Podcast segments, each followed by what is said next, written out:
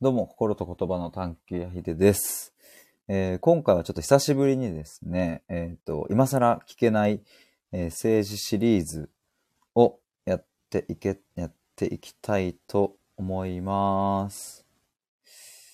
ちょっと、あ、そうだ、レター送り直すの忘れていた。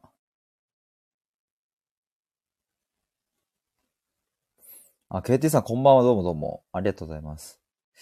ちょっとごめんなさい、レターを作り直すの忘れていたんですけれども、ちょっと最初、あの、皆さんにお伝えしたいこととしてはですね、毎回言っているんですけれども、あの、このシリーズは、あの、僕がですね、その現代の政治とか社会について知りたいって思ったところから始まって、で、まあ、KT さんにそその目的に沿ってお話をしてもらうというか、僕も聞きたいことを聞くっていうのが、まあ、このコラボの趣旨です。まあ、なので、なんか政治的な細かなはい解釈だったりとか、まあ、様々な問題の是非とか、そういうところを、あの、議論するっていうわけではないので、あの、ぜひ聞いていただいている皆さんもですね、あの、そうそう、議論というよりは、あの、今の政治をこう捉えるためにっていうところを、あの、ぜひ一緒に、あの、考えていただけたらなと思います。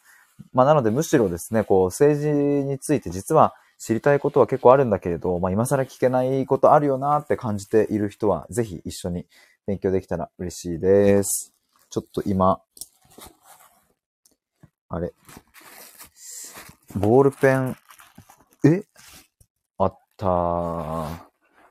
ボールペンあったー。あ、マータロさんこんばんは。ラーメン食べ終わったら聞きます。ありがとうございます。じゃあ、早速ですが。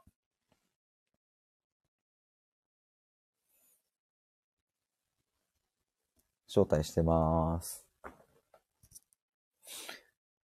よいしょ。よいしょ。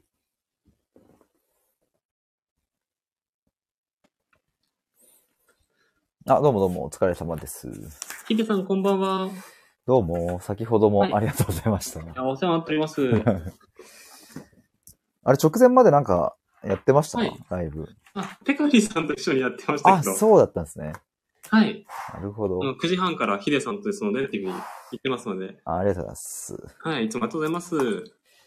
最初あれですよね、ちょっと10分とはいかぐらいそうですね、お互いの近況報告っていうか、僕もはいはヒいはデい。さんもいろいろ進んでると思いますんで。あれ、引っ越したのいつでしたっけ10月1日から横浜に今います。じゃあまだはい。 2週間経ってないんですね。そうですね、1週間ちょっとですね。なるほど。横浜、はい。まあ、どの辺とか あんまりここで聞いてもあれだかもしれないですけど、横浜はいどうですか、なんか住んでみて。でも僕は、うんあの、落ち着いたところに住みたいって思ってて、はいはいはい。結構こう近くに公園もあって、そしてファミリー層も多いようなとこ、静かなとこに住んでて、へえ。うん。夜なんか本当に静かで虫の音が聞こ心地よくてですね。はいはいはいはい。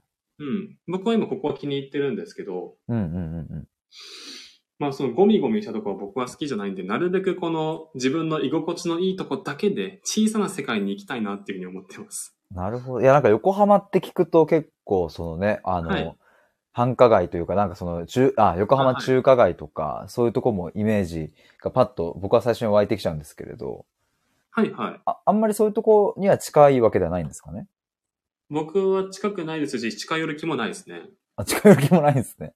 ないない、全然ないです、もう。僕は小さな世界で生きるんです。へえ、じゃあそんなにこう、あれか、特になんか開けてるって感じというよりは、割と落ち着いた感じの駅なんですかね最寄りは。そうですね。いろんなところにバスで行けるような。はいはいはいははい。い。いやそういう感じです。横浜もしよかったらヒデさんも遊びに来ていただければ。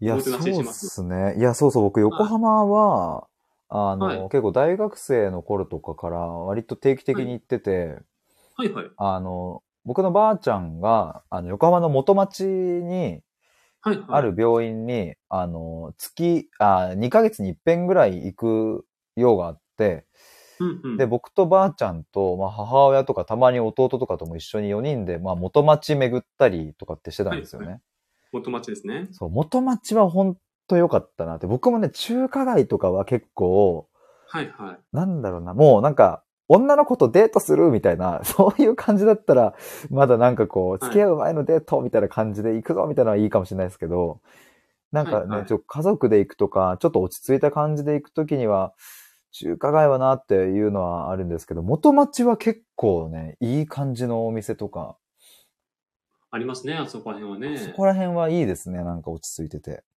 うんうんうん。あマータロさんが、いい公園あるんでしょうっていう。そうなんですよ。ものすごい大きい県立公園が近くにあって、へ公園つっても規模がすごく充実しているような公園です。ー。へー、いいっすね。公園がなんか、気持ちがいい公園があるっていいっすね。そうですね。そこに今度散歩に行こうかなとも思ってますよ。いや、良きですね。はい。万太郎さん、占いすると楽しいよね。えそうですね。占いは楽しいですね。僕もあの、元カノと、まあ、付き合ってる時に行った時に、なんか恋愛運とか相性運みたいなのを 見てもらったら、僕の、僕はなんかその、表面上は好きでいるけど、内面はボロボロに崩れ落ちているとかって、彼女の前で言われて、うわーってなりましたね、その時そんなこと占い師が言うん ですは。めっちゃ爆笑しましたね。かでもひどすぎませんそれ。いや、でもなんか、ろくな占い師じゃないですよ、その人。本当にでもその、まあ、面白い、おもまあそれを二人で面白がれたのでまだ良かったですけど、はいはいはい。割とでも、まあね、なんかそこまで言われると結構、え、俺本当にそんなこと思ってんのかなっていう、なんか、逆にね、はい。そんなこともありましたこっけちに誘ど。導されちゃったらどうするんですかって話ですよ。 そうそうそう。あ、元田屋さんどうもこんばんは。ありがとうございます。あの、ちょっと本題に入る前に、ちょっと、あの、最初アイスブレイク的な感じで、ちょっと近況報告を今しておりました。そうですよね。マータロさん、剣悪まっしぐらっていうね。 めちゃくちゃウケますよね。 そっか。え、あとなんか、ご飯、ご飯っていうか、その、飯関係どうすか店いや近くにスーパーもあるので、はいはいはい。基本的に買ってってうん。うん家で食べる感じですし、うんうんうん。はい。そあれ、今回って KT さんの転勤でしたっけそうですね。結婚のタイミングで転勤になりまして、はいはい。あれ、奥さんは、そしたらはいはい職場は変わ、もちろん変わ今るのかと。こ変わらずに通ってるんですよ。あ、そっか。結婚しはてい。って滋賀に行く、行き、行くかもみたいなの言ってたけど、そうじゃなくなったのか。もともとこっちの人な亡んくだ。ったのではいはい。そうです。もともと神奈川の方なんで、あ、え、じゃあその神奈川の人っていうのを考慮してくれて横浜に住めるように会社がやってくれたってことですか多分それもあると思います。いえ、めちゃくちゃいいじゃないですか、それ。や、もう感謝しかないですよ。いい会社っすね、それは、本当そうですね。すごいなうん。だってそそれれで人事を、うん、決めるってすごいですね。うん。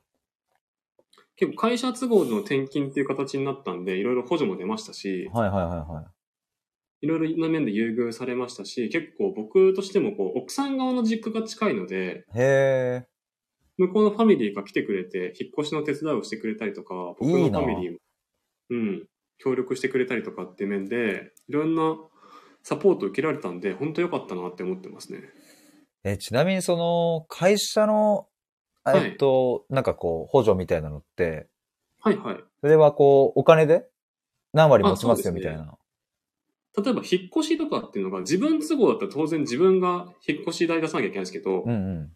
会社うんうのん。人事発令ではい僕はい移動してるんで、引っ越し代は会社持ちなんですよとか。え、全部そうです。うわー、やっぱ会社ってすげえな。 なんかその、会社員ってやっぱすげえ、いいよな。はい。すげえな。そういうロジックでいろいろ進むんですよ。その会社の人事発令だからお願いしますのでっていうので、あこれも通ります、これも通りますみたいな、この新幹線代も出ますとかっていうふうな、ーうわ、めちゃくちゃいいじゃないですか、それ。契約が前に進むんで、結構僕はかなりお世話になった方ですね。へえ。え、家賃補助とかそういうのもやっぱあるんですかありますあります。そういうのってそれ何も割ぐらいうん。僕はあのー こういうのここで言っていいのか 確 かに。はいなちょっとまあそこそこいただいてて、はいはい。で、それも会社の発令だからなんですよ。僕の都合だったら僕が家賃全部払うんです。あいいなやっぱ、いいっすね。、はいいななんか。でも感謝ですね。やっぱ法人の力ですね。マータロウさんが居酒屋や飲食店はっていう。あー僕あの、バスが川崎駅とか横浜駅とか鶴見駅とかからバンバン出てるようなところの近くに住んでるんで、はいはいはいはい。駅までバスでアクセスいいんで、うんそれ当然駅前は居酒屋店、いや飲食店たくさんあるので、うんうんうんうん。それは充実はしてますけどね。確かに確か僕の住んでるところは住宅街なんで、もうかなり落ち着いてるし、に。飲食店なんてほとんどないです。うーん。あ、そうなんですね。ないです。なるほど。マータロさんが子供生まれても頼れるし、いいね、と。そうなんだよね。奥さん側の実家近いとね、うん子。供生まれた時にいいなって思いました。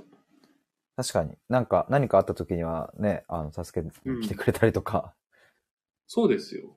まあでも、あの、ご両親とかからしても、あれですようねん。可愛、い孫がすぐに会えるっていうのは、うそんれは嬉しいですもんね。遠くに行っちゃうとそうでねすねなかなかこう、動画スマホで送ったりとかぐらいしかできないですもんね、なんか。それだとね、とか思っちゃいますよね。うんうんうんうん。うん。なんで、いいタイミングでこっち来たかなっていうのもあるし、うん。滋賀もいいとこだったなーってのもあるし、うんなんか複雑ですね。いなるろんほどな思いが。うん。確か に。確かに滋賀もめちゃ気に入ってましたもんね。僕は大好きでしたし、うん。で、その、向こうがこっちに来るっていう前提で考えてたんで、どこら辺に住もうかなとか、はいはいはい。でこの車買おうかなとかで、お金とかの計算もしてたんですけども、あパッて人事外れ出て、KT 君、よく神奈川ってな って、あ。一旦白紙に戻して、また考え直してて、今新生活作ってるっていうふうな。か、まあ、想定はしていなかったけど、まあ、結果でも良かった感じではありますもんね。まあおかげで補助もたくさんいただきましたし、うんうんうん。その向こう側の両親や僕のね、その親とかにもいろんな面でお世話になってるんで、確そかの点は本当感謝してますので、滋賀何年ぐらい住んでたんでしたっけ滋賀は研修含めて2年半ですね。ああ、そっか、まあ2年二半年住めば。 2年数ヶ月。ああ。で、マータロウさんはね、全く何回も滋賀に来てくれたりして、あれ、大学のつながりでしたっけそうですね、私のサッカー友達です。はいはい。滋賀旅行行こうって言ってますよ。ぜひ行きましょいや、いいですね。う。はい。すいません、なんか私ばっか喋っちゃって。いやいや、やっぱ新居、新しい土地ってやっぱワクワクしますね、なんか。そうですね、新居あ、ー新部署、新婚みたいな感じで、こう、新新新って3つ新しいことがあった んで、この今更聞けない政治シリーズをやってる間にだいぶ人生が変わったなっていうのはあります。確かに確かに。始めたのはあれですもんね。あれ ?7 月か。始めたのは参議院議員選挙のちょっと後ぐらいに、あれですよね。安倍さんの件の後ぐらいですもんね。そうです、安倍さん銃撃事件がありましたね。あれが7月の頭ぐらいでしたよね。1週目とか。そんぐらいですね。そっか。だからその後ぐらいに確か始まったのかな。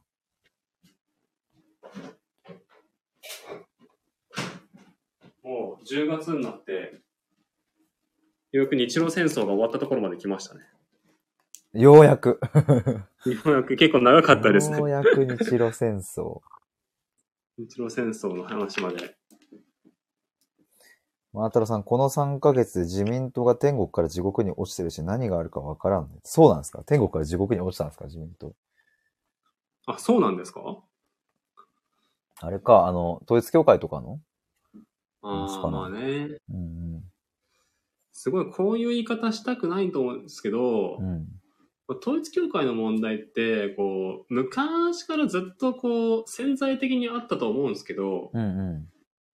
それがこう、例えばもうマスコミも繋がってますとか、政治家も繋がってますとかだと、こう、顕在化しないじゃないですか。うんその、うん誰も行動しないとか、そうですね。見て見ぬふりしてしまうっていうのがずっと続いてたと思うんですけど、うん。まあ、この、まあ、暴力とかテロ行為によって、やっぱこれって、メス入れなきゃいけないよねっていうふうに今動いてるんで、うんうんうんうん。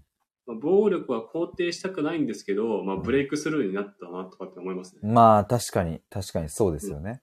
こういう手に出ないとう、ん。たちゃんとこう、メスが入ることがないままで居続けただろうなっていうふうな。うん。いや、だから本当、今はいこうでもしないと明るみに出なかったような仕組みになっていたこの日本社会政治っていうのが結構やばいのかなってそういうことうなんですよね。うん。うん、顕在化しないっていう。だからね、いや、ほんともちろん肯定はできないけれど、もしあれがじゃない、安倍さんの件がなくって、10年先、20年先とかってなったら、ねえ、なんかまあ、もう未だにそうなってたってことですよね。そうそうとかね、それはそれで、じゃあ、どうだったのだっていう、なんかちょっとまあ、この、まあ、この是非もまたちょっとよくわかんないですけどね、なんか。そうですね。まあ、これは答えがないんで、うん。うん。でもね、いや、そう思うと、そうそう、それがブレイクスルーになってったっていうのは、もうまあ、でも間違いないですもんね。そうですね。まあ、個人的に暴力は大嫌いですけどね。うん。あの、テロ行為は大嫌いなんですけども、そういう、あの、ブレイクスルーになってしまったっていうのは確かにそうだなとは思いますね。そうですね。はい。マータロウさんが支持率半減していると。ああ、そうなんだ。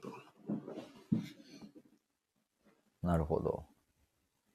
ヒデさんはヒデさんで、あの、オンラインサロンの話も進んでるでしょうし、そうですね、今日もやって、はい。今日もね、3時間ぶりのコラボですもんね、これね。確かに。確かに確かに。確 かに。 さっきぶりっていう。さっきぶりですね、うん。意外と。そうですね。はい。変化という変化も、まあ変化してるか。うん。 7月からだから、そうですね、働き方も変わってきたし、うんうん。今月からちょっとこう業務委託の仕事を受けるようになったりとか、するようになってきたし、いはいはい。や、だからそう、僕も、だから住む場所を、やっぱ変えたいなっていう気持ちが、でもなんか今聞いて出てきたな、なんか。こういろいろこう自分がクラファンやったりとか、うんオンラインサロンやったりとうんか、うん。業務委託受けたりとうんうんうかん、なんかそういうこう、やってることの変化は、まあ常に起きてるし、自分でいろいろこう、工夫しながらやっているところはあるけど、やっぱこはいはう、生まれてこの方ずっと同じ場所に住んでるんで、早く、ああ、なるほど。早く。 20年以。上。そう。もう20年以上。で、まあ前もこれちらっと話しましたけど、そう、本当は、あの、社会人1年目の時に、都内に一人暮らしする予定だった、2年目かなぐらいの時に、おっしゃってましたね。そう、ちょうどその時に母親が癌になっちゃったから、まあそっから、まあそっちの話をうんなしにして、まあちょっとこう寄り添おうということになったので、うんうん。そう、だからそこで一旦こう、まあ住む機会をでも逃しちゃったけど、まあでも結果的に、まあそれはそれですごく良かったというか、うんうんうん。まあ母親がこう亡くなってからもなんか家で家事をしたりとか、なんか飯作ったりとか、毎週食材の買い出し行ったりとか、 割と主婦みたいなことはなんかやってたりするので、逆に一人暮らししてからだと、まあ今日めんどくさいからコンビニでいいやとか、なんか牛丼食って終わりでいいやとかっあて、りなんか済ませてただろうなとかって思うと、なんかちゃんとスーパー行って安い食材、でも美味しそうな食材を買うとか、その辺の経験を、まあこの、あの、母が亡くなって8ヶ月、9ヶ月ぐらいか、もっとかな。そのぐらいの期間で学べたから、まあ、逆に良かったかなっていうのはありますけれど、はいはい。でもやっぱな、ちょっともう、そろそろ、出たいっていう、新しい世界に飛び込みたいですね。新しい土地に行きたいな、ほんと。僕もあれですよ。実家で生まれて育ってう、ん。で、学生時代に横浜に一人暮らししてて、あ、そうなんですかそうですね。で、コロナになった時に実家でテレワーク研修期間があって、はいはいはそこから滋賀住んだり、川崎住んだりとかして、で、また滋賀住んで、で、また横浜住んでとかっていうふうに、結構いろいろ点々と、点々とししたような感じでい。へえ。ありますよ。結構神奈川にじゃあ縁があるんですね。まあ、そうですね、蓋を開けてみれば。うん。はい。横浜にも住んでたっていうことなので。横浜に住んでましたね、3年間。うんうんうんうん。はい。でその時とかもね、あの、港未来線とかよく乗ってたんで、元町中華街行きとかね、はいはいはいはい。ワールドポーターズとか行ってましたね。ワールドポーターズっていうのがあるんだ。はい、あの、港未来ですよ。あ、それワールドポーターズっていうんですね。ワールドポーターズ。っていう、あの、あ、別にワールドポーターズの話深掘る気全くないんで、 全然くぐらなくてい いですよ。もうグググってしまいました。はいはい。へえ。ハロウィンのイベントとかやるんだ。いいよな。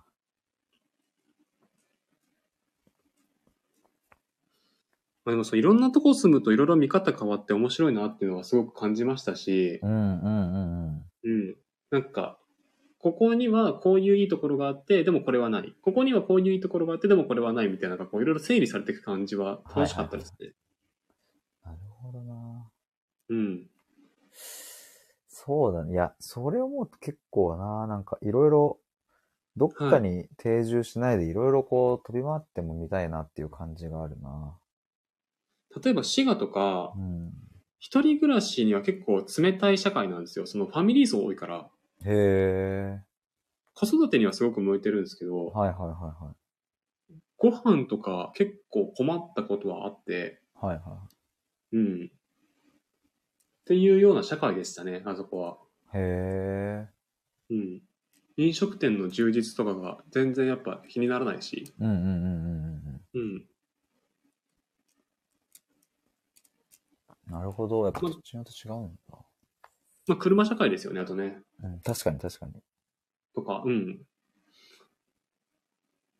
そうだな。いや、20代最後、残り数年を、はい。うん、都内で過ごすか、ちょっと地方行くかみたいな、その辺も考えたいなとは思いながら。もし決めたらライブ配信してくださいね。そうですね。いや、でもちょっと鎌倉説は割と今、僕の中では一つあるんですけれどね。土地高いんじゃないですか鎌倉なんて。土地なんですかあ、高いんじゃないですか意外とでも家賃、あの、風呂トイレ別とかで調べると6万とかで、その都内だと多分8万9万するようなとこに意外と6万とかで住めるような場所もあったので、はいはいはい。だからなんかそんな言うほど高くはなかったですね。リサーチしたところ。ままあ、あ、行け鎌ますね、六倉万だった駅付近とかだとまたちょっとあれですけど、うん。鎌倉、まあ一駅ちょっと隣とか、はいはい。そのくらいの距離感だと意外といけるっていう。あ、マートロさん、バイバイということで、ありがとうございます。ああ、どうもどうも。はい、どうもどうもです。そっか、鎌倉か。そうですね。いや、まあちょっとこれはもうまだね、全然未定なので、はいはい。普通に都内に住む説もあるんですけれ ど。いや、耳で間違って押したとか。耳 紛らわしい。 耳で間違って。 そう金をされたから、うん退出されたのかと思いました。耳で押すことありますスマホ。いや、ない。 どういう状況だったんだろ。そうういう、ちょっといや想像がなかなかできてなくて、そうめっちゃ面白いんだけど。あそろそろ本題に入りましょうかね、そしたら。はいはい、アイスブレイクとのことで。はい。じゃあ、あのー、もともとヒデさん前回言ってたのが、はいはい。僕がいくつか提案をした時にヒデさんがおっしゃってたのが、その日露戦争後の国内がいいですっていうふうな話をしてましたんで、ちょっとそうですこねら辺を話していきたいかなっていうふうに思います。ラいマータロさん、ラーメン屋の小音量で。あ、なるほど。イヤホンがないいんですね。すいません、ラーメン屋 で。え、わざわざこれ聞いてくださってるんですちょねっと怪しい聞。き方になってますよね、多 分ね。なんか、ありがとうございます。そこまでしてくださ って。アーカイブに。はいはいはい。ありがとうございます。本題来たということで、ありがとうございます。本題来た。はい。そう日露戦争後の国内とかね、そう経済とか政府との動きを見ていきたいなっていうふうに思ってますんで、はい。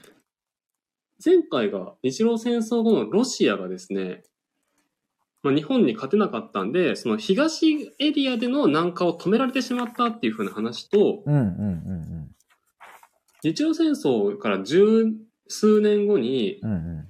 ロシア革命が起きてしまって、ああ、はいはいはいはい。ロシア帝国、その帝政が倒れて、社会主義国家ソ連ができましたっていう話をしましたよね。はいはいはいはい。で労働者の国ですっていうふうな話をしまして、うんうんうん。っていうのはロシアは結構がっつり見たんですけど、日本あんま見てなかったんで、そうそう今日ここら辺話していけたらなというふうに思っておりますんで、よろしくお願いします。けど第一次世界大戦前っていうこと、んそこも被るのか。大体そこら辺のタイミングですね。そこら辺の中の日本の話ってことですね。そうですね。うんうん。OK です。でまず、その1904から5にかけて日露戦争やりましたと。はい。はい。で、えっと、前回話したんですけども、うんうん。日本はその旅順とかうん、日本海海戦で勝ってるんで、うんうんうん押せ押せなんですけども、うん。うん。たくさん犠牲者出てるし、お金使いまくってるし、もうボロボロで疲弊してるんですよ。はいはいはい。波に乗ってるけど疲れてはいると。そうです。うんうんうん。それが日露後ってことですよね。日露戦争の末期ですね。はいはいはいはいはい。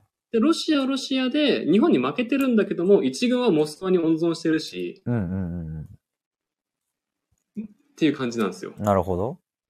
ていう中で、様子を見たアメリカが仲介に入って、ポーツマス条約行きますよって感じですね。はいはいはいはい。仲介にアメリカが。そうです。うん日本が大勝ちしてたら、前回下関条約みたいな感じで、日本で条約結ぶんですよ。ああ、はいはいはいはい。ロシアが大勝ちだったら、例えばウラジオストク条約とかモスクワ条約みたいな感じで、ロシアで条約結ぶんですよ。うんうんうんうん。なるほど。だけど、これ判定勝ちみたいな感じで、アメリカが仲介してるんで、アメリカのポーツマスで。へえ、そういう背景もあるんですね。そうですね。なるほど。だから、こうポーツマスで条約結んでるって時点で、その大勝ちじゃないっていうメッセージです。なるほどなはい。ある意味じゃあアメリカが仲介に入ってくれたから、ある種戦争、じゃあ日本の勝ちでっていうことで、じゃあもうこれで終わりにしようってなったみたいな感じなんですかまあ、そういう面もありますうねんう。んうんうんなるほどで、。ポーツマス条約はあんま面白くないっていうか、うん。前回下関条約は結構がっつりこうなりました、こうなりましたっていろんな話あったんですけど、はいはいはい。ポーツマス条約のポイントは、うん今地図見てますあ、出せますよ。はい。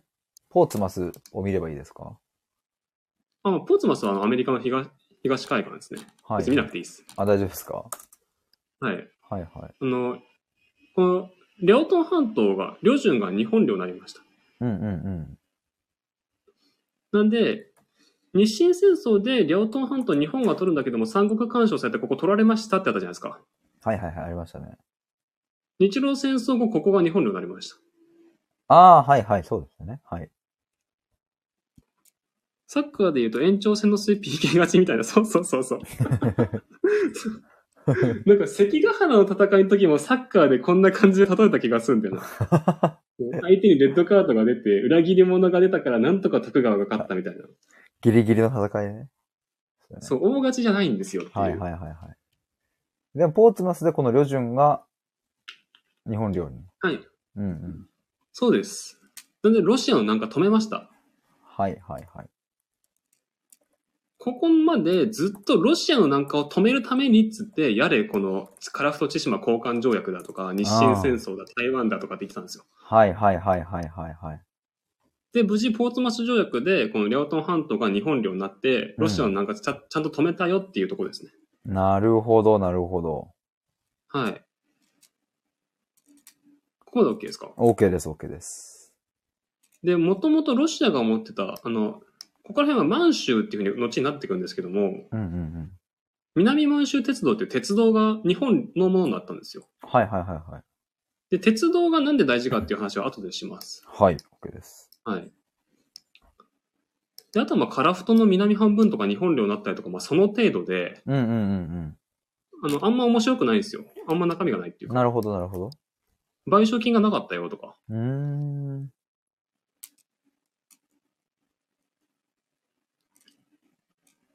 で、うんえー日露戦争後大きなか出来事として、うんうんうん。この時に外務大臣が小村寿太郎って人なんですけ ども、はいはい、小村寿太郎はなんか覚えてるぞ。おはい。名前だけ。外務大臣ですね。はいはい政府はのい。小村寿太郎。あの、ちょびひげの人かな。ちょびひげマリオみたいな。はいはいはい。わあ、懐かしいな。うはい。んうんで、この人のタイミングで、うんあの、関西自主権が戻ってきました。へえ。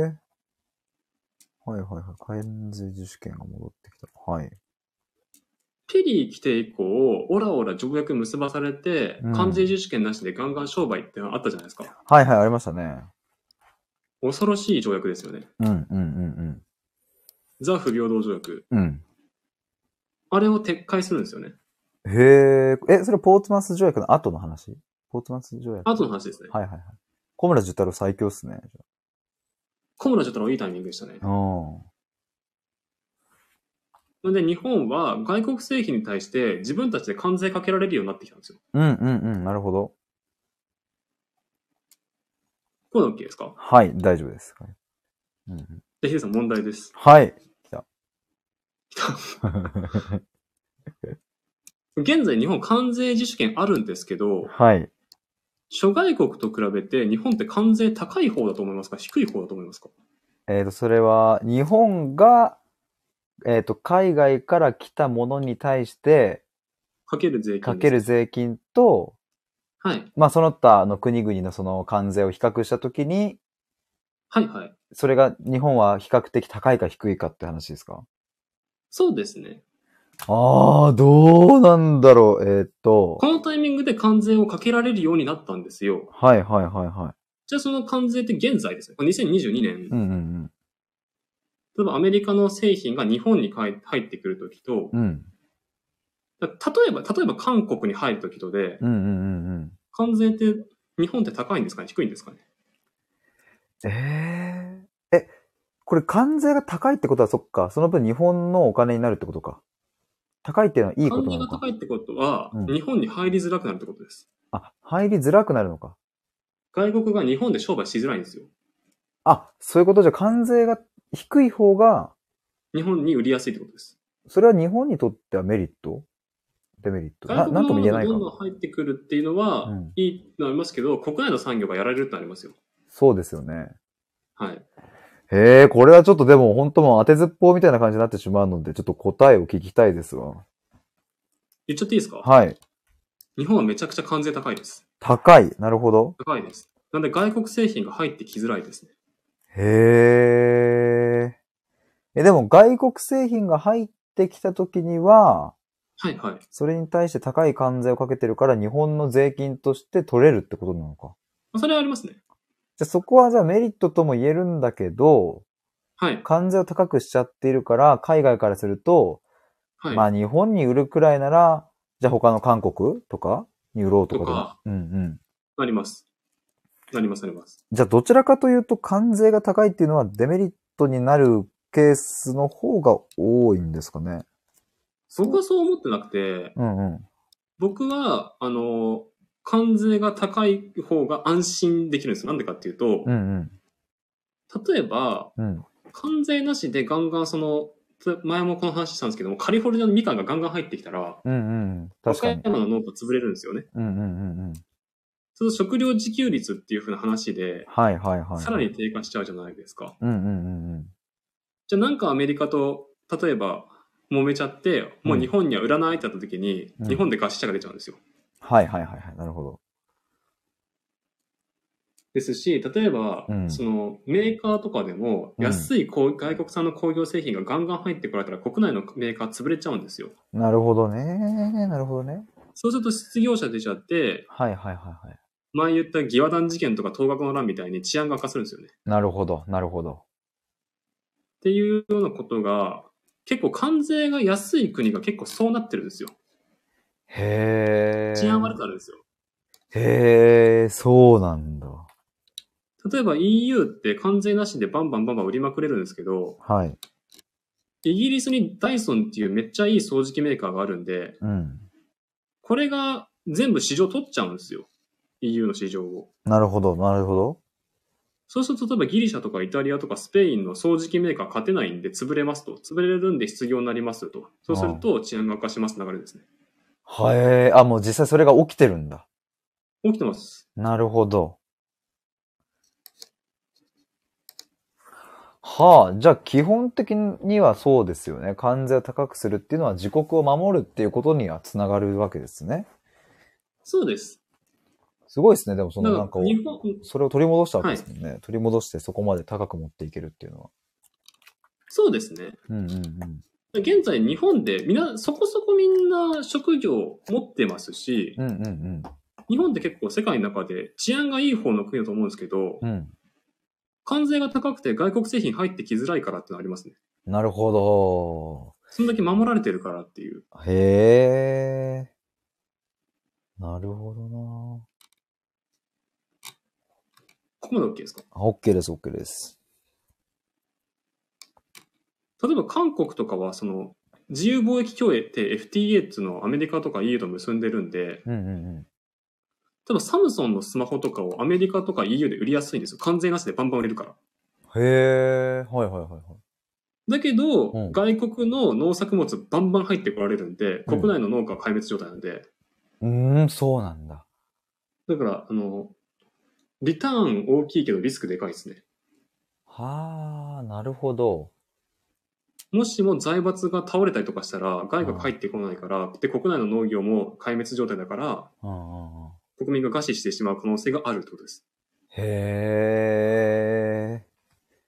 財閥に、その国民生活の命がかかってるってことですね。韓国の場合なるほど。は。はい。マータロさんが日本は食料とエネルギーが自給できないから関税は高くしにくいよね。立場弱い。そうだよね。確かにね。それはあるね。関税は高くしにくい。高いけど、これ以上高くはしにくいってことですかね。そうでしょうね。うんうんまず日露戦争後にこう日本がイケイケになってライジングしてるんで、うん。うん。今までのその幕末から明治維新初期ぐらいはもう舐められまくってるんですけうんうど、んうんうん。富国強兵が進んで、だんだんこう、追いついてきたってことですね。なるほど。小村十太郎もそれを関税自主権取り戻して、はい。なるほど、なるほど。日露戦争後にだんだんこうフォローアップして追いついてきてるっていう感じですね。なるほど、なるほど。はい。で、あとですね、日本経済の特徴がですね、うんうん。日本っていうのが自分の国で産業革命を起こしたんじゃなくて、うん。ペリー来て、うんうん不平等条約結ばされて、やばいってなって、俺たちも急げ近代化しなぎゃでフォローアップ組なんですよ。うんうんうんなんで日本経済の特徴として財閥が強くなるんですよ。はいはい。財閥ね、僕この辺もちょっとさ、全然詳しくないので、めちゃめちゃ、はめいちゃめちゃいい感じに説明してほしいですわ。財閥ってわかります財閥って開けてもえら三え、菱とか三三菱とか、三井住友三井住友とか、うん。そんな感じですね。はいはい。安田とか。ああ、安田。なんかそうそう。財閥っていうと、その辺はこうポンって名前は浮かぶものの、はいはい。結局財閥って何って言われると、うーん。例えば三菱で言うと、うん。三菱 UFJ 銀行ありますよね。はい、ありますね。銀行あって、うでん三菱ケミカルありますよね。うんうん、ありますね。三菱重工、三菱自動車、うんうみん。確かに、いっぱいある。はい。三菱電機。うんうんうん。確かに。三菱って名前はついてないかもしれないけど、カメラメーカー、ニコンかキヤノンかとか、三菱系ですよねとか、へえ、そうなんだ。もうその、三菱のがいろんな事業をやってるじゃないですか。うんうん、確かに確かに。そういうのが財閥なんです。はいはいは一い。つのうん。グループが多角的な事業を経営してるんですよ。うんうんうんそうそう。マータさん、子会社持ちまくりの大企業って言ってるんですけど、そうなんですよ。うん。へえ。財閥散々僕たち今までその、鉄道の話してきたんで、ちょっと鉄道に視点を移したいんですけど、うんうんうん例えば、例えば、例えばですよ。じうん。うんうん。ゃあ西武としましょうか。西武が、まず、バーって東京から埼玉まで鉄道引くんですよ。西武鉄道。はいはいはいはい。西武池袋線引くんですよ。はい。じゃあ、鉄道引いたんで、みんなに鉄道乗ってほしいな、みんなが鉄道乗るようにってことで、デパートを作りますよと。うんうん。西武、西武デパートありありますよね。はいはい。池袋とかにもあるしね、西武。はいはいはい。で、例えば、家族連れに遊びに来てほしいなって豊島園作るんですよ。はいはいはいはいはい。で、野球ファンにも鉄道乗ってほしいなっつって、西武ライオンズ作るんですよ。おー、はいはいはいはい。で、若者にも乗ってほしいなっつって、パルコ作るんですよ。っうんうんうんうんていうふうにそれぞれパルコからとか、豊島園からとか、西武ライオンズ儲かりましたっつったら、お金がですね、その西武グループの方にこう、集中していくんですよ。親会社に。はあ。堤さんっていう、はい。創業権のとこに。はいはいはいはい。じゃあ儲かりました。じゃあさらにもっとスーパーも選ぼう声優作りますとかっていうふうに、うん。どんどんどんどんこう、上の方子会社たくさん持ってて、いろんな事業を経営してて、うんうんうんうん。それぞれのところで儲かった、その、分っていうのが上側に集中しますよと。うんうんうんうんうんうん。で、集中するんで、その、英語で言うとコンセントレーションでコンツェルンですね。その、コン、コンテルンコンツェルン、財閥のことをコンツェルンって言いますね。へえ。コンテルコン。へンえツェ。ルンです。で、集中して、トミーがそこに集中するんで、さらに新しい事業っていうふうに、どんどんどんどん多角的に経営できるんですよ。はいはいはいはい、なるほど。で銀行に、えーあります、そこから融資受けます、重工業やります、造船やります、三菱重工です。ああ。じゃあさらに科学的な事業も進めます、三菱ケミカルです。うんうん、さら、にエレベーターとか作れるようにします、三菱電機ですっていうふうに、うんうんうんうんうん。船出しますとか、これやります、あれやります、道作りますとかっていうふうに、三菱がどんどんどんどんやっていくっていうふうに、フォローアップ形式なんだから、へえ財閥が、あの、日本経済回していくっていうふうになってますし、はいはいはいはい。政府としてもその上の奴らにポンって一言入れれば、あとやっとけよっていうふうにすれば、財閥が全部政府の言う通りに経済回していくんですよ。じゃあこういう事業をやろうとかっていうふうに。へえ、なるほど。アメリカとかは結構それぞれの企業が好き勝手経営してるその自由経済なんですけど、うんうんうんうん。日本はその富を集中させて、そいつらにどんどんどんどんやらせるっていう方法を取るんで、うんうんうんうん。財閥が経済回してますね。現今日も。なるほどね。はい。大体このパターンで。あ多分大阪だったら阪急を小林一三さんが作って、そこでみんなで来てほしいからって宝塚作ってとか、ーへえ、そうなんだっていう風に回していくんです。そうです。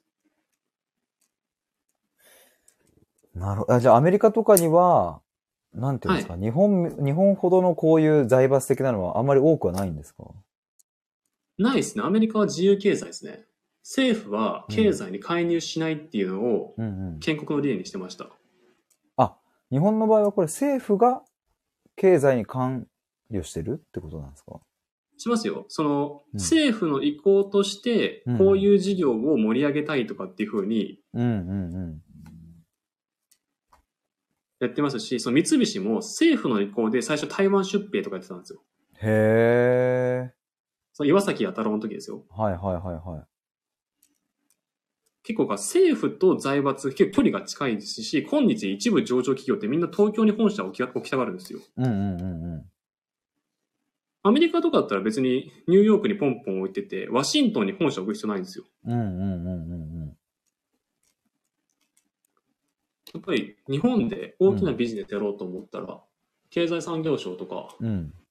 その、官僚の意向とかがかなり影響を受けるんで、なるほど。物理的にも距離が近くしておく必要があると。そうですね。だから東京に本社を置きたがりますよね。その創業者が地方出身などとしても。うーん、なるほどね。マータローさんから今だって株買いまくりだし、補助金出しまくりだから変わってないよね。そうですよね。うん、これはどういうことですかその政府が、はいはいその財閥の、が、例えばちょっと盛り下がってるなって言ったら盛り上げようとして補助金出したりだとか、税制優遇したりとか、いくらでもできるんで、ああ、なるほど。完全な自由経済じゃないってことですね。ああ。そっか。じゃあ、ある意味では、はい。はこの財閥のおかげで安定しているとも言えるし、ある意味では、そい。のアメリカのような、その、すごい大企業というか、もうその社長の名前が知れ渡ってるみたいなケースってあんま日本は少ないと思いますけど、やっぱりそうですね。こういう財閥みたいなのが牛耳ってるからそういう人たちが出ないとも言えちゃうんですかね。どう、その辺どうなんですかあ、それはあると思いますよ。うんうん。日本経済の特徴ですね。なるほどなでヒデさん問題です。ぁはい。例えばです。今のパターンで言うとですよ。はいはいはで例えば今の政府の話だとして、い。うん。自分はうんうん。デパートっていう業界がすごく好きで、はいここで人を幸せにしたいと。うんうんうんで、えー西武デパートに勤めてですね、うん。はい。どんどん偉くなって西武の、西武デパートの社長になりたいって思うとするじゃないですか。はい。僕がそういうふうに思うとすると。はいはい。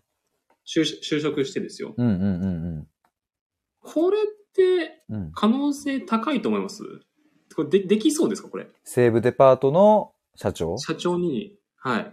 え、これ可能性ちょっと低い感じがしますけど、どうなんでしょうか低いですよね。うんうんうん。なん、なんで低いんでしょうかこれ。やっぱり、その、い一族というか、なんていうんですかね。その、財閥 裏にいる、なんか、なんだろうな、その、その、血縁関係とかそういうのとか大事になってくるのかなとか。あ、それもあります。うんうんうん。え。し、上からら降りてくるんですよ。あ、え、政府側からあ、その、だから財閥って、その上の方に富が集中するじゃないですか。西部の。あー。で、そこから子会社的な感じで、それこそ声優があります、デパートがあります、とうんうか、んライオンズがありますとかう、んうんあのーまあ、豊島園があります、パルコがありますとかなってるじゃないですかうん。う。んうんうん。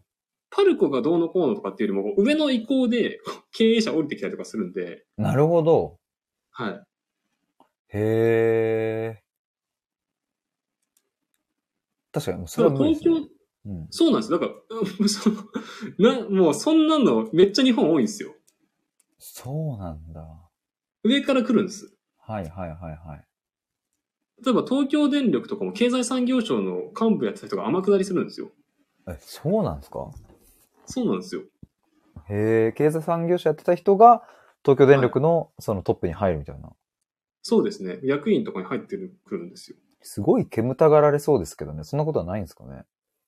まあ、現場どう思ってるか聞いたこと、聞いてみたいです ね。ね、なんか。ちょっと聞いたことがないんで。はい。なんで、もしこれを、この今更聞けないシリーズをお聞きの方で、特に若い方、これから進路を選ぶ方にうん。アドバイスしたいとしては、うんうん。うんなるべく親会社に入った方がいいよっていうふうに伝えたいですね。なるほど、なるほど。その、その、今の話でう、ん。この構造分かってないと、うん。私は遊園地が好きだからっつって、豊島園に就職してしまっても、うんうんうんうん。豊島園のトップになれるわけじゃないよっていう。はいはい。え、これ例えば財閥で、そのさっきの住友っていう、住友財閥だと、はいはい。まあいろいろ住友なんちゃらってありますけれど、そのトップは、住、な、どういう、住友、なんとか、 なんていうんですかね。そあう、どうなんだろう、それはな。まず、住友銀行の意向はめちゃくちゃ強いですよね。そうだからトップっていうと、どこになるんだろうなって今純粋に思ったんですけど、そうですね。住友の例だとどうなんだろうな。三井、三菱、安田。はい。やってますね、やってますね。あ、安田財閥ちょっと今調べたら、はあ、他にも明治安田製い。明治安田生命とか、学園や損保ジャパン。損保ジャパン。え、損保ジャパンも東京会場も安田財閥なんですか安田ですね。え、そうなんですかはえ、あんい。な財バ閥ですね。バリバリ、なんかその普通に競合他社みたいな感じになってるけど、はい。え、損保ジャパンも東京会場も、じゃあ言ったらライバルっぽくしてるけど、はい。結局その、中で分けたんです。あそうなんだ、すごいうまくできてんな。はい。 すげえな。へえ。で、財閥っていうのがプラス軍事産業に向くんですよ。うんうんい一箇所に富を、その、財力を集中させて、じゃあはい政府の意向として、その軍艦が必要だからっつって、みたいな三菱重工が、みたいな。うん。はいはいはいはいはい。なるほどそ。んな風にやってきますし、例えば普段、例えば、あの、戦争だと相手をロックオンしてこう撃つとかで、こうレンズとか必要なんですよ。うんうんうんうんうんうん。だけど普段、日本国民にレンズがバカバカ売れるかって言ったらそんなことないんで、うん、確かに。レンズの会社赤字になっちゃうんですけども、うん。政府がですね、いや、赤字でもいいからやっておけって言う言うんですよ。へえで。いや、うちの会社潰れちゃうんですけどっていうふうに言うと大丈夫です。その三菱だったら三菱の銀行から融資させてあげて、なんとか買い支えるから、うん。あんたのとこが潰れないようにしてあげるから、うんうん、いざっていう時のためにレンズの生産ライン持っておいてっていうふうに政府からメスが入って、はいはいはいはで、なんかあった時はバーってレンズバンバン生産して、その戦車とかで、航空機とかで相手を撃てるような状態を整えておくっていうようなイメージです。い。へえ、すげえな。このパターンで日本は発展してますね。すごいっすね。はい。すごいな。なんかそんな仕組みになっているんだっていう。そうなんですだから自由経済じゃないんですよ。政府の意向が強いし、財閥が牛耳ってるんです。うーん、なるほど。この産業革命後発組の国々、例えば日本とか、うんドイツも結構近いですね。そのパターンですね。うん。うーん。政府の、政府と企業が近いんで。はいはいはいはい。だから韓国も後発組なんですけど、はい。ここら辺の国々はめちゃくちゃ財閥強いですね。なるほど、そうなんだ。このパターンで発展してきた組ですね。はいはいはいはい。へはい。え。なここまで OK ですはい、OK です、OK です。すごいな。はい。なんか質問とか。そうですね。これが、この財閥っていうのが、割とこの日露戦争頃から盛り上がり始めたってことですかそれはもっと前からなのか。はうーんまあ前からですね。そのちょっと前ぐらいから。あはあはあはあはあ明治維新して、うんうん。最初はその大きなビジネスやれる企業なんてないんで、大体その日本政府がやるんですよ。例えば官営の八幡製鉄所とか、官営の富岡製糸場とかっていうふうあに。あ、はいはいはいはい。はい。その製鉄所をやれるだけの企業がないんですよ。うんうんうんうんマートロさんから薩長系って、まあ、薩摩長州、そうですね、薩長強いですね。うちの会社の創業者も長州藩の家系ですよ。うん。へえ。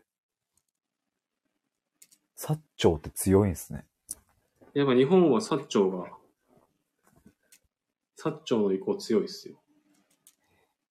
へえじゃあまあ気づいたらこの住友三井三菱っていうのはだんだんとこうまはあ。い力をつけてって、まあ今はこう財閥というふうに言われるようになったけど、当時は別にそんなにこう、そうなんか今三井とか調べると、はい1673年に越後屋三井呉服店を創業したのが三井財閥の始まりですとか書いてあるんですけど、三井は江戸時代からありましただね。からもうその時なんてまさか明治とかまで続くような、はい。その、なんていうんだ、か会社っていうか、その、は組い織になってるなんて、その当時は思ってもないわけですもんね、なんか。江戸時代はせいぜい大きな呉服屋だったんですよ。あ、そうなんですね。明治維新してうんう、んちょっと世界情勢と、うん。あの、中で、うちらもどんどんフォローアップしていかなきゃいけないっていう目的のもとで、政府の意向と合致して、発展してって、今の三井財閥っていうなってると思いますよ。へえ、なるほどな。で、この財閥なんですけども、うん。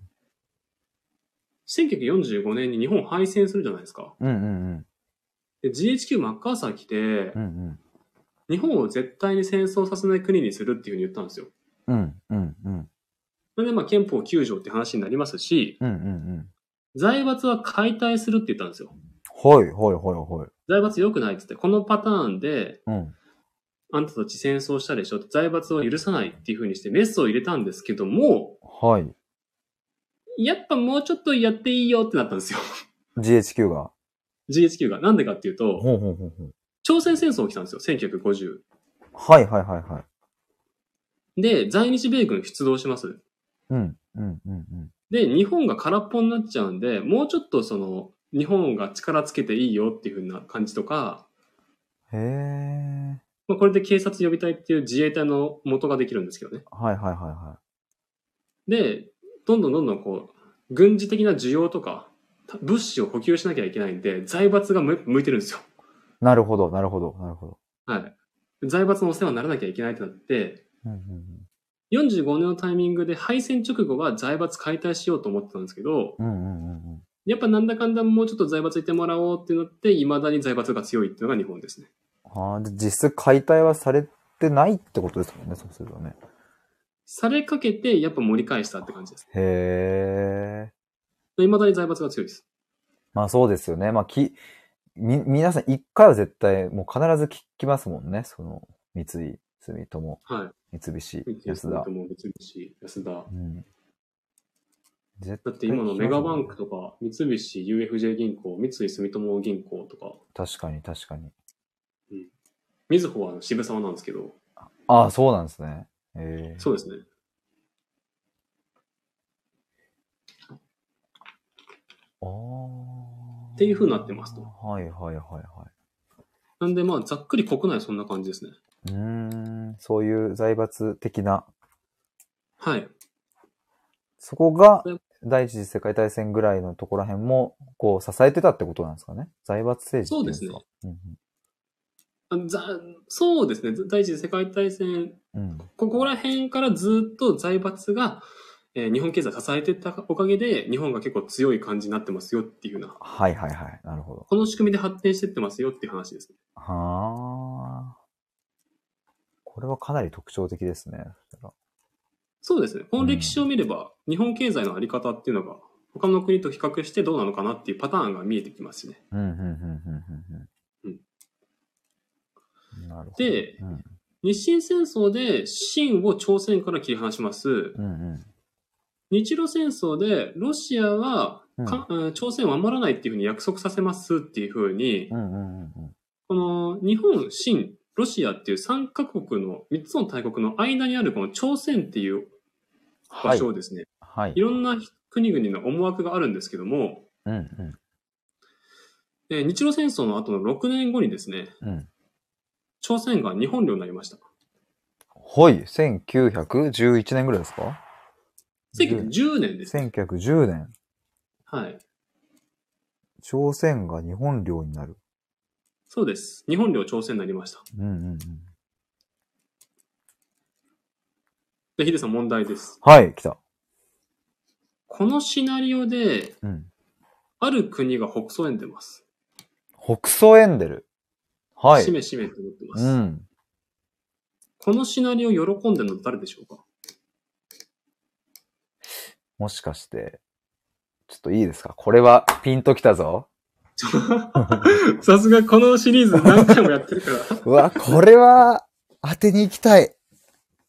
よし。当てます。 その国は、はい。当てますずっとこういうなることを望んでたんです。わかりました。わかりましたかいきますよ。どうぞ、言っちゃってください。イギリス。 正解です。よっし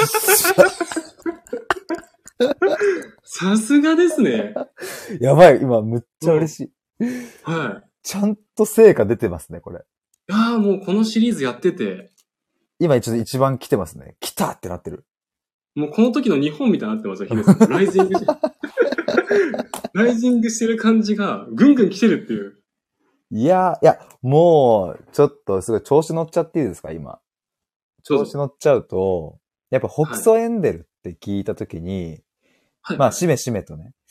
あれそれはじゃあ、どこかの国が、まあ、はいそう仕向けていたわけで、きっとそのはい何かを防ぎたかったわけだよなと思ったときに、あらあイギリスってロシアの南下を防ぐっていうことを前から言ってたよな。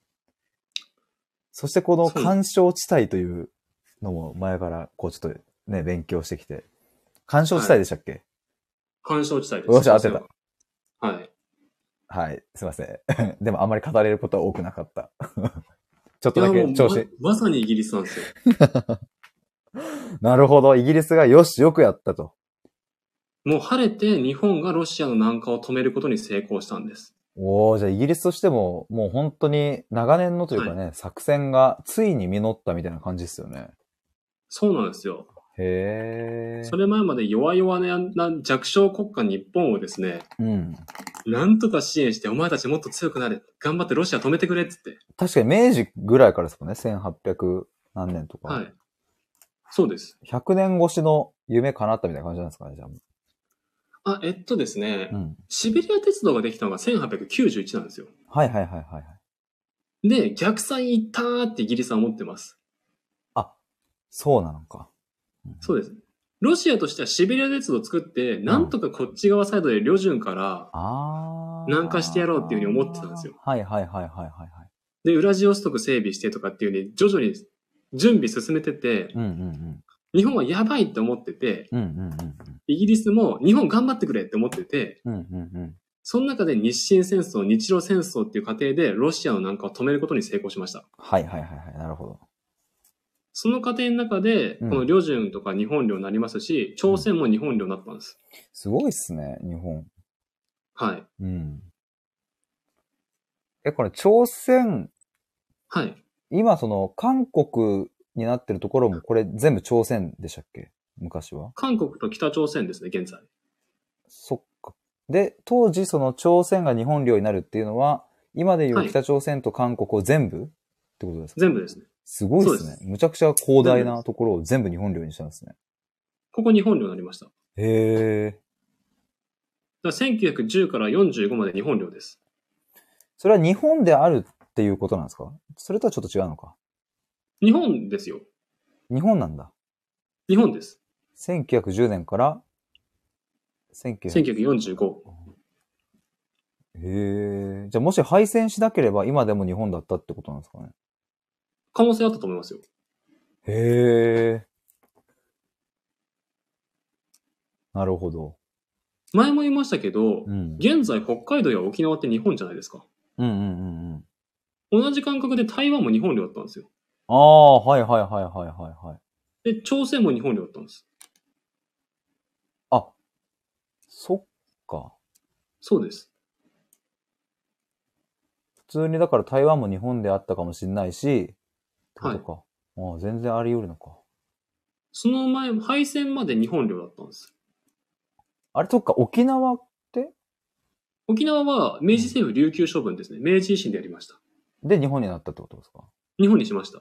あれ、その時まではどこだったんですか琉球王国ですね。あ、もう独立してるのか、琉球王国として。そうです。ああ、え、北海道はアイヌですね。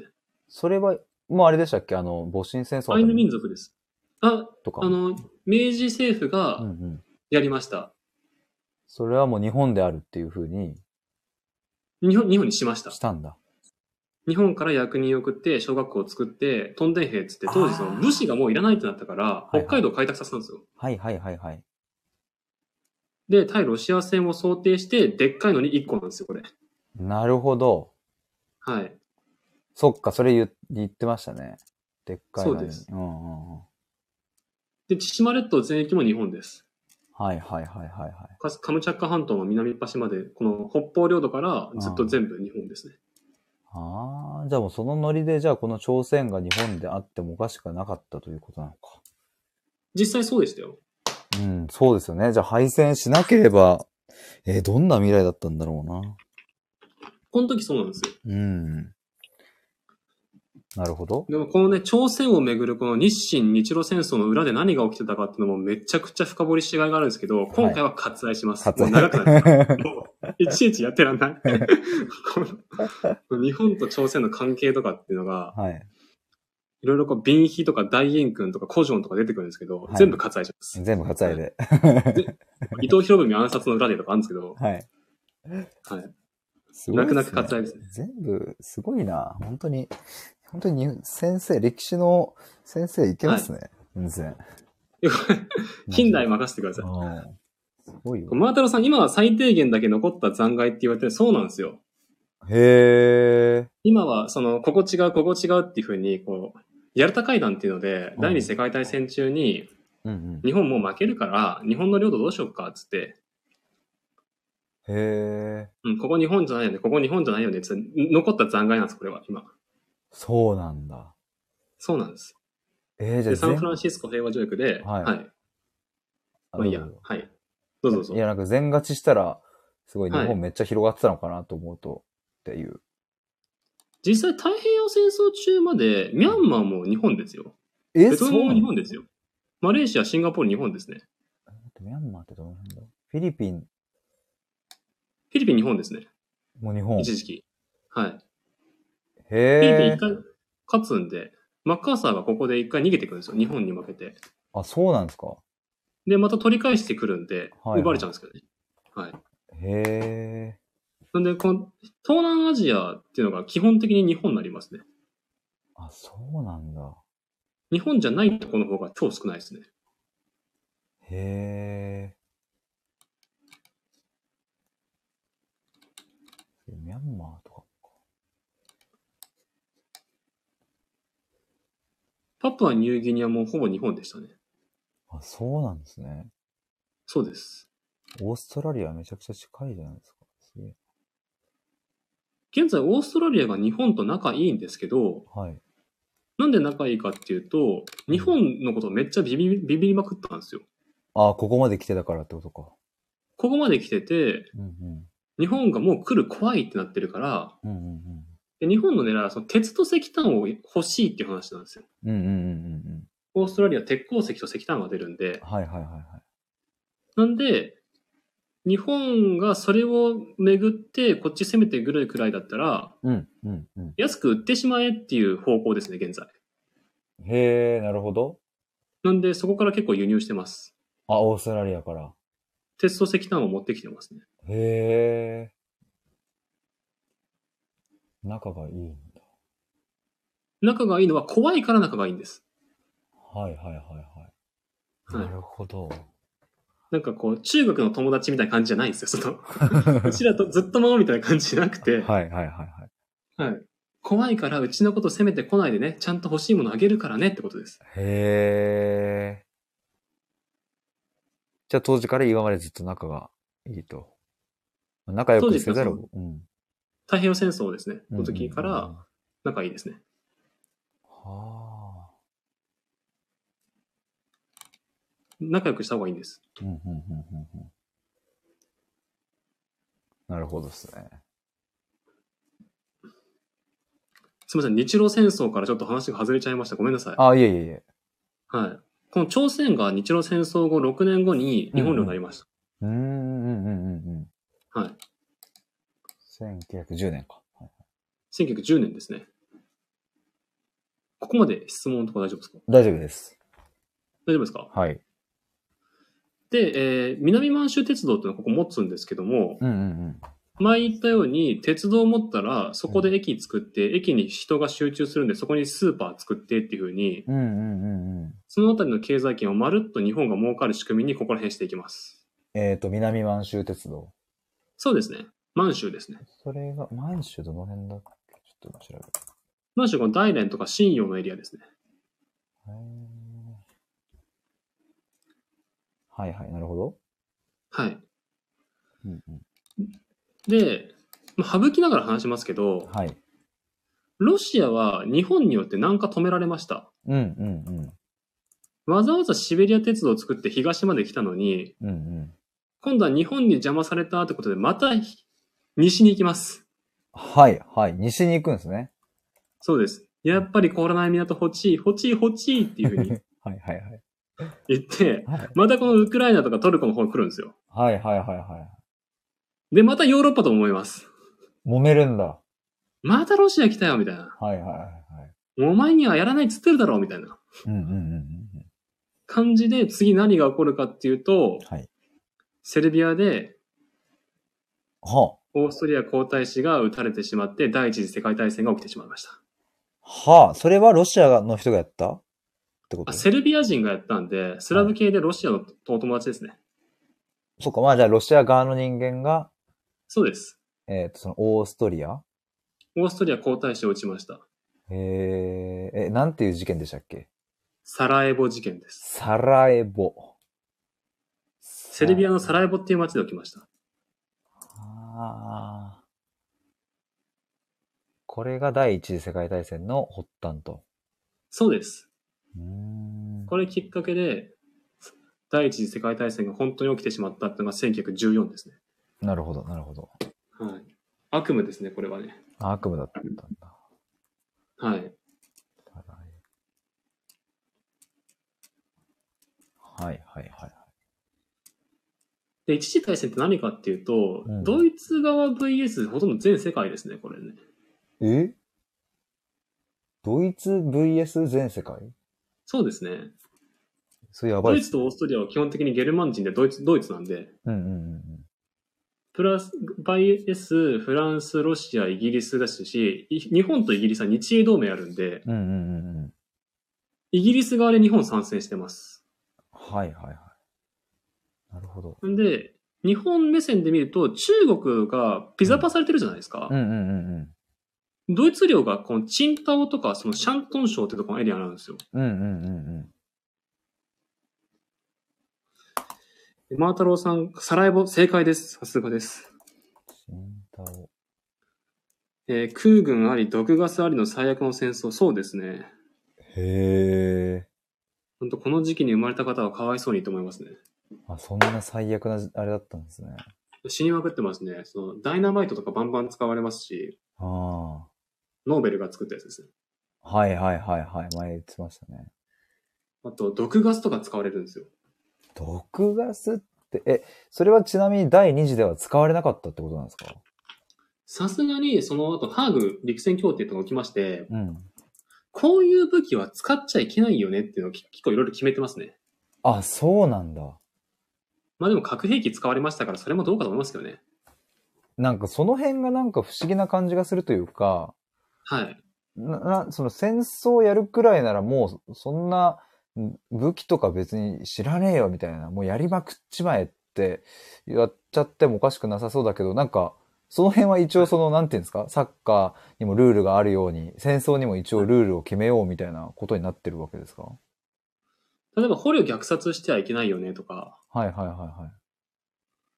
あのーこういう、こんだけ軍艦持ちすぎるといけないから、うん軍艦の数は何個までっていうふうに言って、軍縮条約とかっていうのはありますよ。うん。へえ。面白いですね。あります。いや、なんかもう人の命を奪っている時点で、そんなルールなんて知らねえよってなってもおかしくなさそうな気もするんですけれど、でもやっぱそうやって条約を結んで、さすがにその、そうやって攻め込むのはあまりにも悲惨すぎるからやめようみたいな感じになったんですかね。そうですね。うーん。でもまた新しい兵器ができちゃうんですけどね。そっか、まあ、もう穴をついていくってことですよね。その後に、その V2 ロケットできますとか、 V2 ロケット、はいはい。あの、とか、その、うん例えばアメリカだったら、その沖縄戦でうん。地上戦やったじゃないですか。うんうんうんうんで、ジャングルが嫌だってなったんで、そのこの葉枯れ剤っていうのを作ったんですよ。うん。へえ。で、これが、日本が先に降伏したんで、日本戦で使われることはなかったんですけど、うんうん。後にベトナムで使うんですよ、これ。この葉カレー剤。この葉枯れ剤ですね。へえ。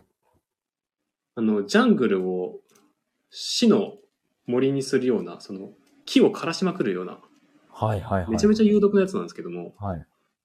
それを、で、ペトちゃんとくちゃんっていう、あなんかソーセージができてしまってとかっていうふうな、あ。はいはいはい。うん、ベトナム戦争がいかに悲惨だったかっていうふうな、まああ、そういうの作るんですよ、米軍とかも。だかあ。ああ、ああ、あら沖縄に巻かれなくてよかったなってすごい思いますけどね。まあベトナムで巻かれてしまったんですけど。あ。はいはいはいはい。はへい。え。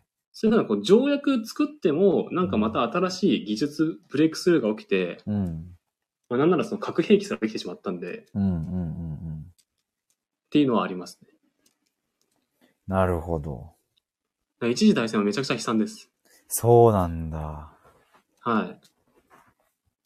え、これちなみにそのサラエボ事件っていうのは、はい。セルビア人そうです。が、えっ、と、オーストオーストリリアのはい。皇太子はい。を殺害したと。撃ちました。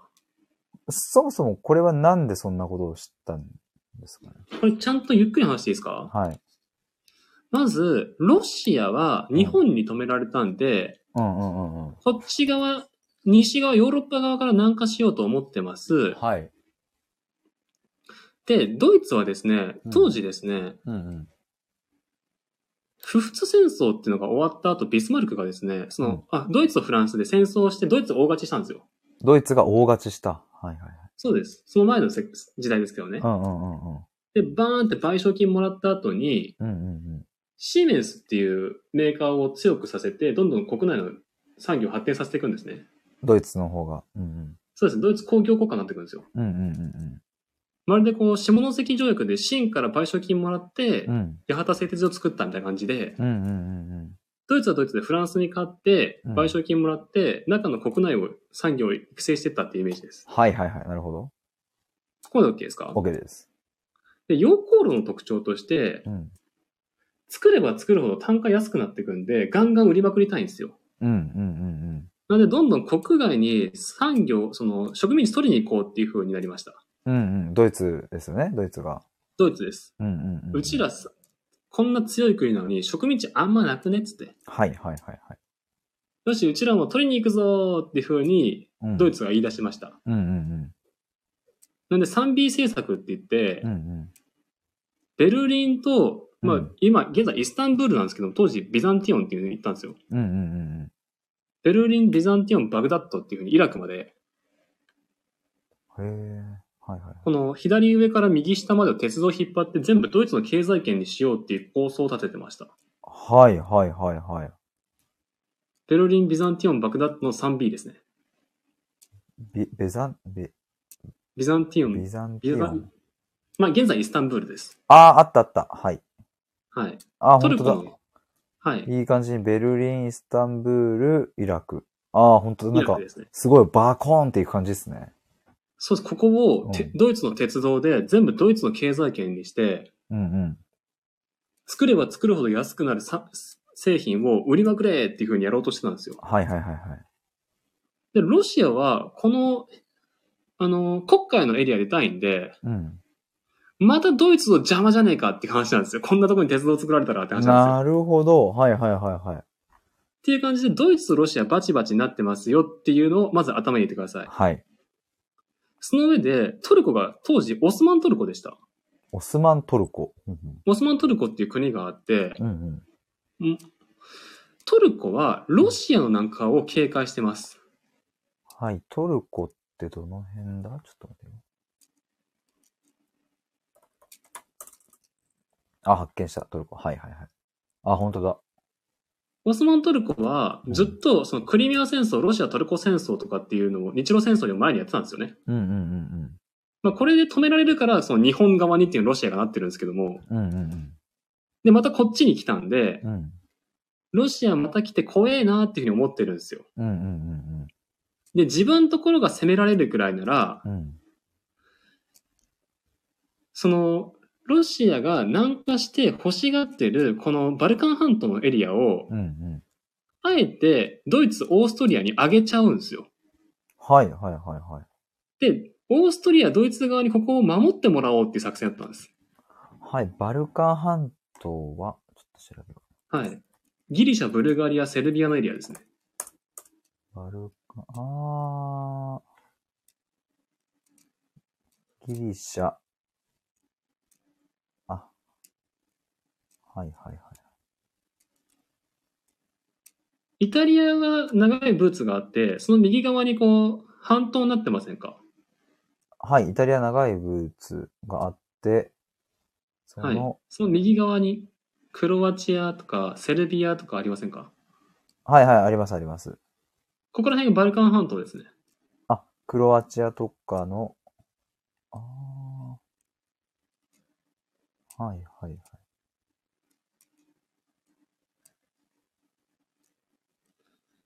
なるほど。はいはい、OK です。で、この大切なロシアが南下しようと思ってるエリアをう、んうん。先んじてオスマントルコがドイツに上げちゃうんですよ。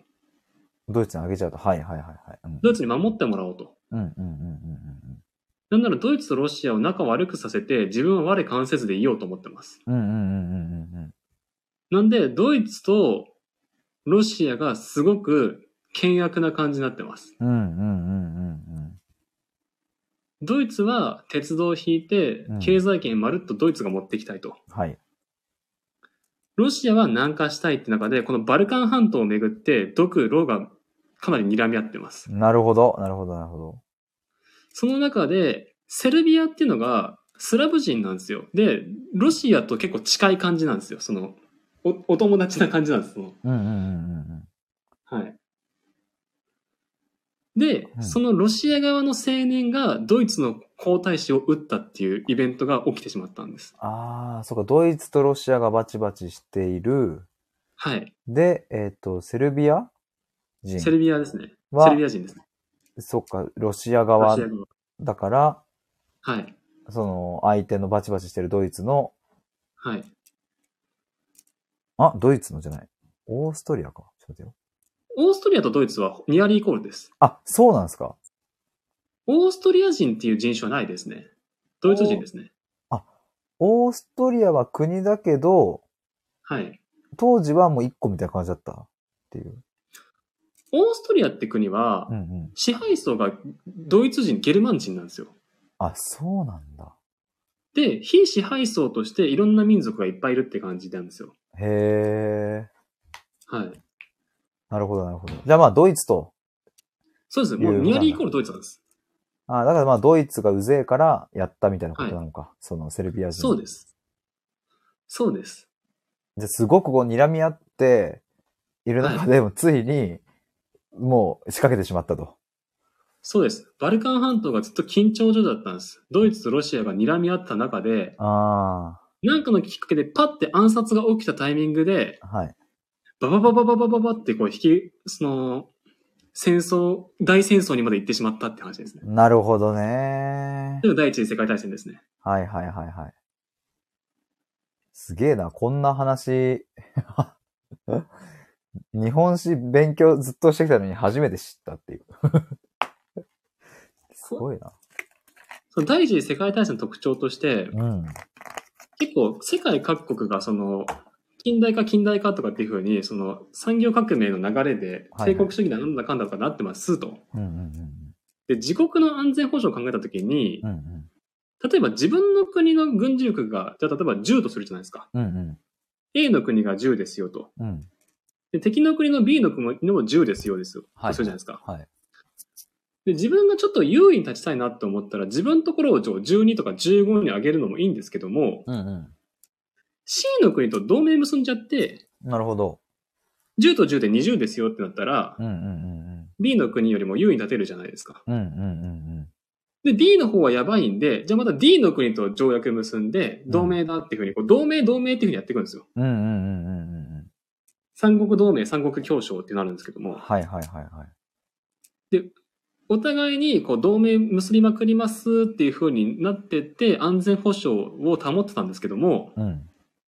どっかの国がパッて戦争が起きたら、同盟だからっつってこう巻き込まれちゃうんですよ、戦争に。うーん、なるほどね。たかだかセルビアとオーストリアだけの戦争だったって見方もあるんですけども、うんうんうんうん。オーストリアが戦争だ。じゃあドイツも巻き込まれた。じゃあドイツが巻き込まれたってことは、じゃあうちらこっち側へとかっていうふうに、イギリスがこっちにつく、フランスがこっちにつく、ドイツがこっちにつく、ロシアがこっちにつくとか、日本も日英同盟だからイギリス側につくとかっていうふうに、うん。その同盟関係が同化線になって、大国がどんどん戦争に引っ張られましたっていうのが第一次世界大戦ですね。へえ。そいつすげえことしたんですね、その青年は。プリンツプ君っていう俺らより若いですよ。プリンツプ君そうです。セルビア人の撃ったやつですね。そいつ、すすげえな。こいつがこんなことしたせいで、もう大変なことになっちゃったんですよ。お、すげえ。調べると顔まで出てきますね。プリンツプ君です。ガブ、ガブリロ・プリンツ。マトロさんから今のウクライナ、ロシアもそう、ウクライナ、ロシアも結局ウクライナ側に NATO がついてとかアメリカが支援してとかっていう風になってて、こう、うん。ロシアとウクライナだけで済まないじゃないですか。そっか、そこにはいろいろこう、ど同盟っていうのなんかいろいろあるってことですね、なんか。そうですうね。んうん。じゃあこっち側に誰々がついて、こっち側に誰々がついてとかっていう風な、うんうんそうそんな感じで巻き込まれていくっていうので、うん。なるほど。だから小さい戦争ってこう侮れないんですよ。ああ。いや、怖いですね、そう思うとね。怖いっすね。ーこんな大戦争が起きてしまって、100年前に起きましたね。うんうんうんうん。これが1914から19ですね。はいはいはい。うん。ここまで質問とか大丈夫ですかはい、大丈夫です。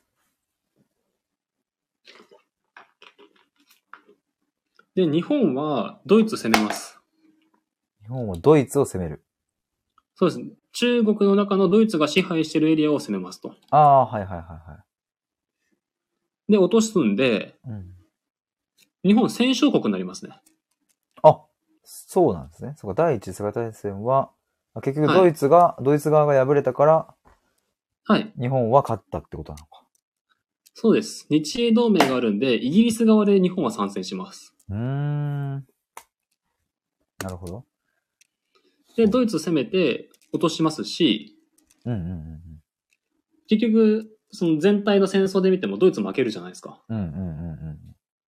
で、日本は戦、戦勝国側なんですよ。はいはいはいはい。っていうので、うんえー日本が日清日露第一次と3連勝ですね。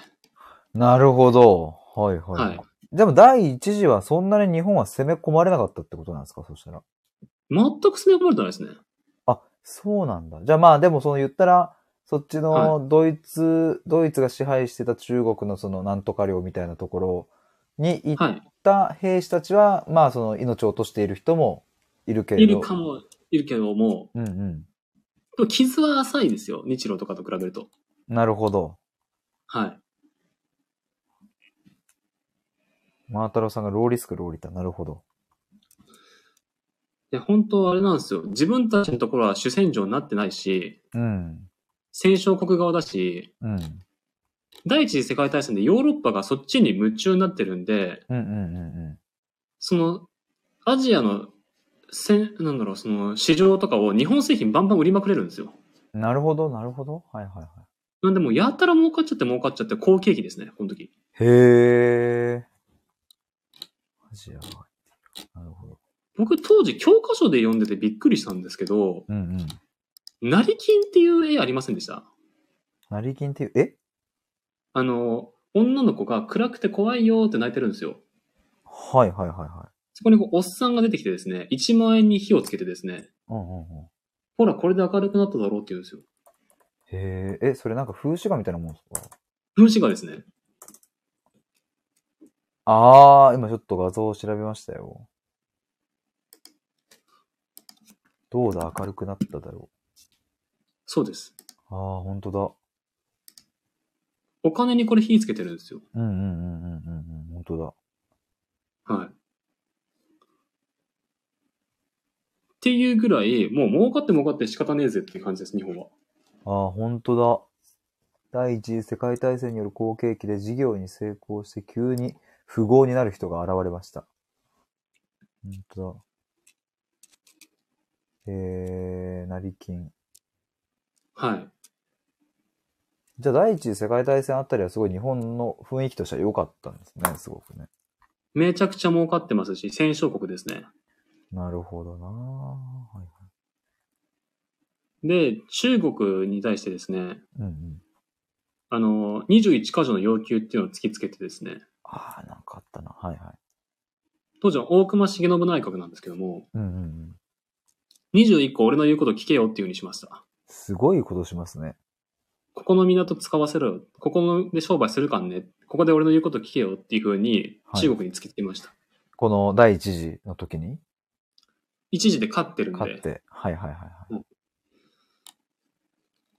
で、遠征外政権当時中華民国起きてあるんですけども、うんもう日本には逆らえないから、うん。うん。 21箇条の要求超超屈辱なんだけど、もう飲むしかないんですよ。はいはいはいはい。なるほど。嫌だって言ったら、じゃあ戦争ねってなったら負けるから。ああ、ああ、ああ、ああ。なんで、あの、誇り高き中国人が日本にコテンパンにやられてるっていう感いじやです。ー、すごいひっくり返りましたね。ずっと、さらにまたはね。そうですああ。。そこまあ、でも日本としてはもう屈辱だけど飲むしかないような要求をしたっていうのは、まあ、戦略的に言えばすごく良かったと言えるのかもしれないですよね。ゲーム、ゲームとして見れば。 ゲームとしてみればそうですね。うん。はい。ちなみに当時中国中華民国なんですけどうんう、ん。現在中華民国ってどこにあるかわかりますか現在。中華民、中国がどこにあるかな中華民国っていうのはまた違うんですか中華。日清戦争の時は中国って清でしたよね。うんうんうんうんその時ピザパされましたよね。うん。うんうんうんうん。その後、あの、中で辛亥革命っていうのが起きまして、はいはいはい。孫文が率いる軍が、清を滅ぼしてですね、中華民国っていうのを作るんですよ。はいはいはいはい。で、この時中華民国なんですよ。ほう、中華民国。この時は中華民国なんですよ。うんうんうん現在中華人民共和国じゃないですか。うん。うんうん。中華民国はどうなったんですかねえ、どうな、どうなん現在2022年です。これは全然わかんないですね。わかんないですかはい。チャットに回答が出てます。台湾。台湾です。台湾が中華民国です。あ、そうなんだ。そうです。へえ。中華人民共和国に負けて逃げてきたんです、ここに。中華人民共和国に負けて、遠、え、遠征外でしたっけあ、衛星がその後死んじゃいました。はいはい。蒋介石ですね。紹介その。時はああー、はいはい。が台湾に逃げてきたと。今の台湾に。そうです。ほうほうほうほなので戦後はですね、中華人民共和国っていうのが中国にあって、う。うんうん。台湾に中華民国っていうのがあって、うんうんうん。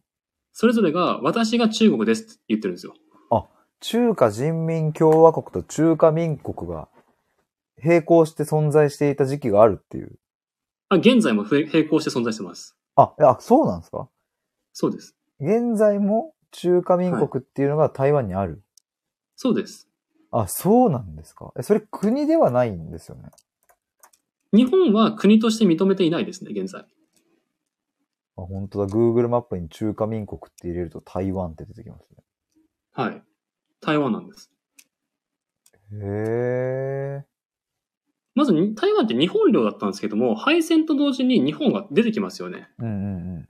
そしたらこ中国の方で中華人民共和国と中華民国が戦って、うんうん中華民国が日本がいなくなった後の台湾に入ってくるんですよ。うん。うんうんうんうんうんで、それが現在まであるって感じですね。うん。へえ。で、二つ中国があるんですけども、うんうん現在、その中華人民共和国がうん。台湾に軍事侵攻するんじゃないかっていうのが2022年ですね。あ、台湾有事ってやつですか台湾有事が起こるんじゃないかっていう、一つの中国っていうのを彼ら掲げてるんで、中華人民の方は中華人民共和国の方が、はいはいはい。で、中華人民共和国の方が台湾を攻め込むんじゃないかって。緊張状態ですね、現在。えー、じゃあ本当にその、戦争が起きてしまっても、おかしくないような時代にあるってことなんですかこれ起きるって言われてますよね、これね。あ、マジっすかうん。むちゃ怖いっすね。ちょうど昨日、一昨日の中田あっちゃんのあ YouTube 大学とか、上がってましたね台湾、ちはい。やってて、なんかすっげえ編集エグかったっすわ、それ。でこの歴史ですね。もともと、で、僕らは中国って二つあると思ってるんですよ。うんうん中華人民共和国の中国と、中華民国の台湾の中国があると僕は思ってるんですけども、うんまあ、日本政府は中華民国を国として認めてないんですよ。うん。うんうんで、アメリカも認めてないんですけど、まあ、微妙な感じなんですけどもうんう。ん。うん。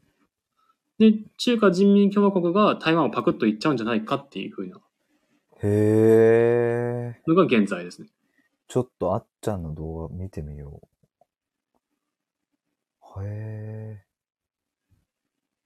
で、この第一次世界大戦の後のタイミングは、遠征外政権が中華民国なんですよ。うんうんうんうん。で、これに対して大隈重信内閣が21箇条の要求を突きつけてますね。中華民国に対して。そうです。はあ、はいはいはで、中国に対する支配を強めてますね。い。なるほど、なるほど。マトロさん、台湾を国として認めたら中国と国交断絶だから。